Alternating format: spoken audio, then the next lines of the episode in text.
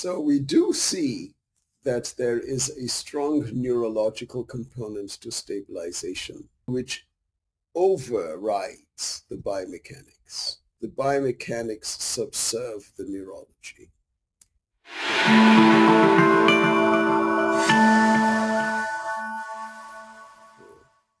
The ability of the muscles to quickly be facilitated into uh, the required stiffness is much more important than the ability to generate a sufficient biomechanical bolster that would stop the spine from moving in an unwanted way um, during the execution of a movement.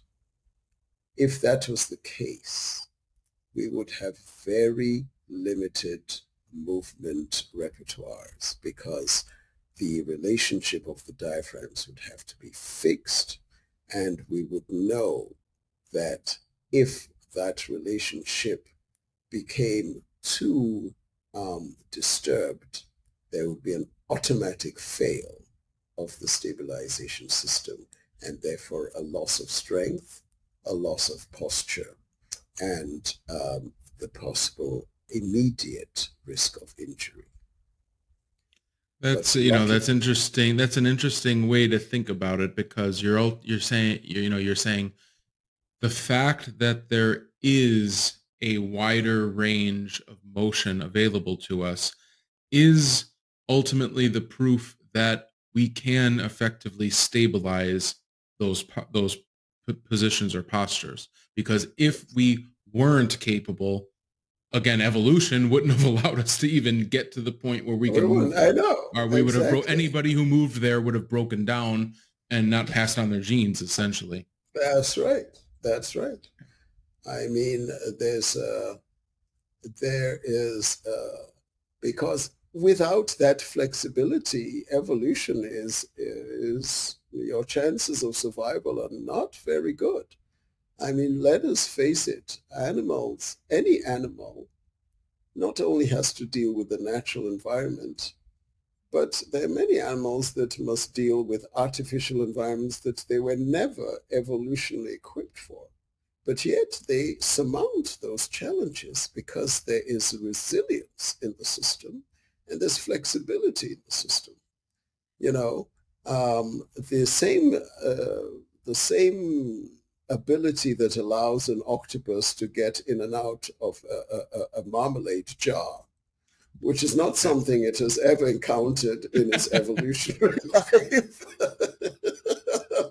Let me be, I mean, come on. twist on, twist off.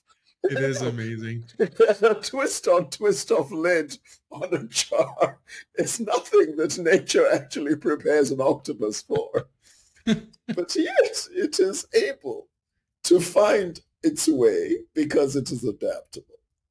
We have developed movement repertoires that allow us to skateboard, do the half pipe, dance, um, do parkour uh, jumps, an, an amazing, excuse me, array of movement scenarios which defy the parallel relationship of diaphragms. It just does. And yet it is possible to generate enough force to complete these complex movements without injury. and uh, and again without i mean in one sense without without injury over time is definitely you know, an output factor that That's should right. be considered. You know, if somebody is constantly getting injured, then you can reliably say that, yeah, the pattern that they're using is probably not the most effective. That's um, right. Uh, but the other the other idea is you can't necessarily just simply rely on injury.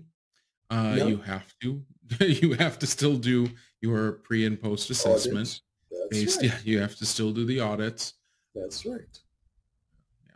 So we do see that there is a strong neurological component to stabilization, which um, which overrides the biomechanics. And as I've always said, the biomechanics subserve the neurology. The neurology is paramount. Why? Because it is a living, breathing entity. We're not talking about dead tissue, dead levers, etc. We're talking about the ability of a brain to make decisions, to change leverage systems, to tighten, loosen joints, to change muscle tone in an instant. These factors, the biotensegrity factors that allow for minute and major adjustments of the biomechanical efficiency or effect is what um, that is what uh, puts us apart from mechanical objects, constructs that have no living brain to oversee their their movement patterns. Yeah, I mean it's I guess uh, that you know and then using that um, the model that we've set up of auditing uh, being essentially the only way to really tell if something mm-hmm. is of quality or not, that is ultimately how we're going to test whether or not somebody is stabilizing effectively, utilizing the strategy of breathing um, and mm-hmm. production of intra-abdominal pressure.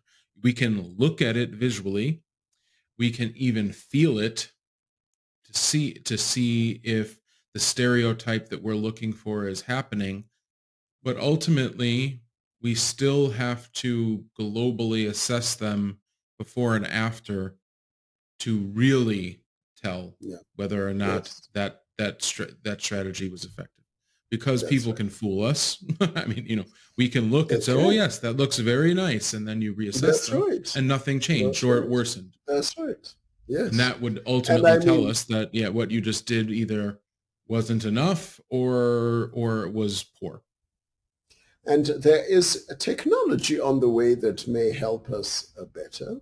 There's portable ultrasound, which will give us another uh, insight into the tissue function.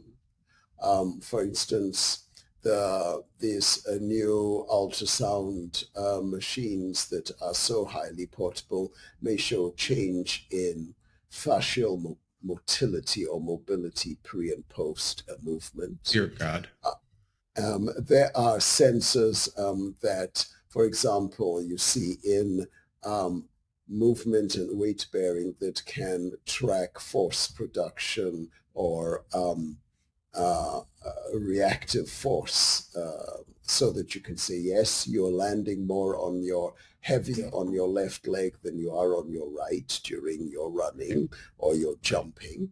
All these things are coming down the line and they will only help us be more accurate in our assessment. But They'll give us more standards. They'll give us more benchmarks. Give us more to, standards. More yes. To say we right. know that you need to hit this amount that's of pressure or this amount of contraction or a load at that area in order to be effective. Yes, but the basics will always remain the same.